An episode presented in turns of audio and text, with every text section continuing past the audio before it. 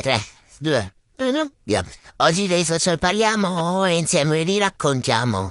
Allora imparate, ascoltate. A voi chi è questo? Ma è, è uno famoso, ragazzo famoso, prof, ma, ma lei non ha... Quanto influenza l'uso del telefono nella vostra vita? Le nostre routine ora girano intorno al telefono, infatti al mattino appena ci svegliamo la prima cosa che guardiamo è proprio il cellulare e magari entriamo direttamente nei social, magari andiamo su Whatsapp, scriviamo a qualcuno e la sera la stessa cosa, magari prima di andare a dormire abbiamo il vizio che non riusciamo a dormire come per abitudine, non riusciamo a dormire eh, se prima non, non guardiamo il telefono.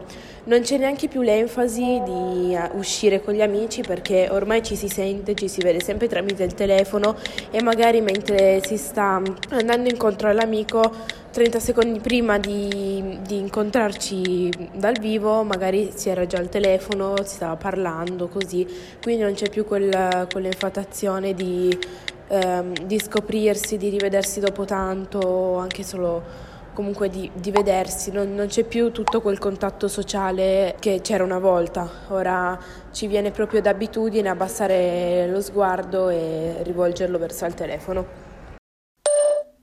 Salve a tutti, mi chiamo Marta e vi dirò perché io non, personalmente non possiedo social come Instagram e TikTok perché non è che mi interessi proprio avere follower ed essere popolare oppure scoprire la vita privata degli altri, ma preferisco leggere un bel libro oppure guardare gli anime a casa tranquilla.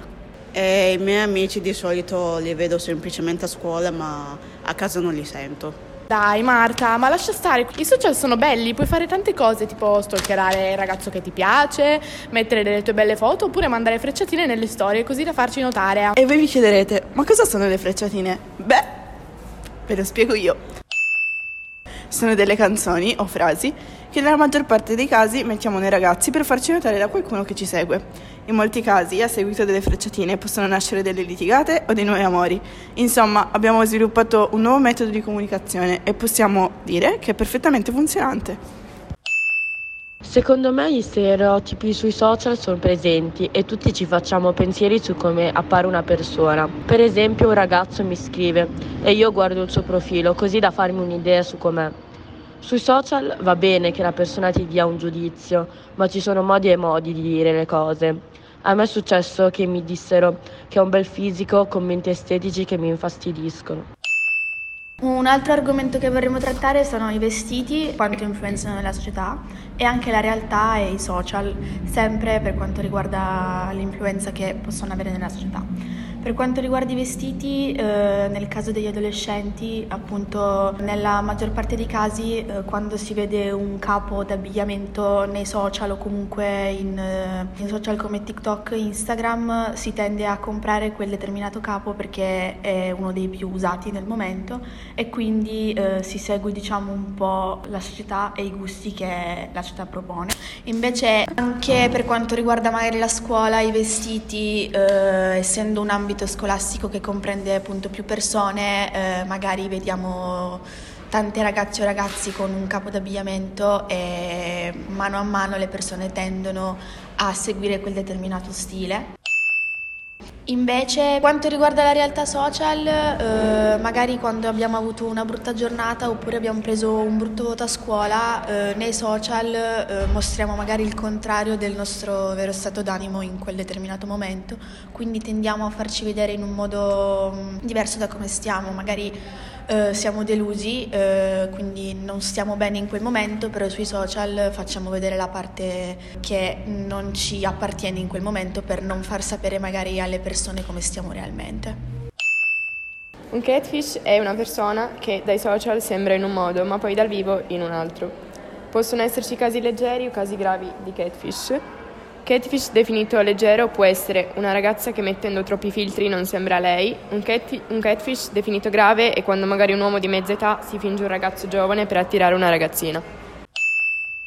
Oggi parliamo anche di un fenomeno che mette molto a disagio la maggior parte dei giovani, è la distinzione tra generi, quindi maschio e femmina, che magari la troviamo nell'ambito scolastico, per esempio nei bagni comuni che abbiamo tra femmina e maschio, magari una persona non si riconosce in un determinato genere e in questo modo trova confusione e non sa dove andare.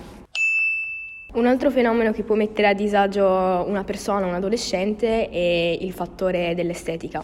Per esempio abbiamo magari un caso in cui una ragazza ha i capelli corti e questa viene magari derisa dai professori stessi anche che magari tirando battutine o cose così le dicono di farsi crescere i capelli perché non sta così bene. In questo modo l'identità della ragazza o del ragazzo viene messa in soggezione perché magari lui si sente, o lei si sente a suo agio in quel modo, in quel determinato look, ma gli altri la fanno sentire sbagliata.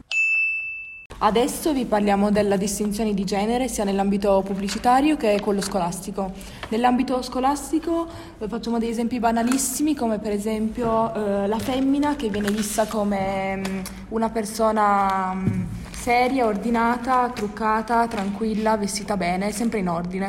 Invece un, una persona mm, maschile viene sempre vista come casinista, quella che fa più rumore a scuola e non si concentra tanto.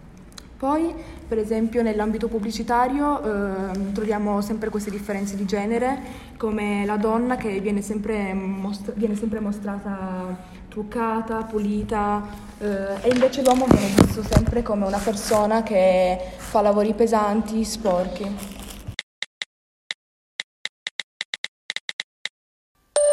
Tutti noi penso che concordiamo con loro, avere pregiudizi non è mai l'unica soluzione.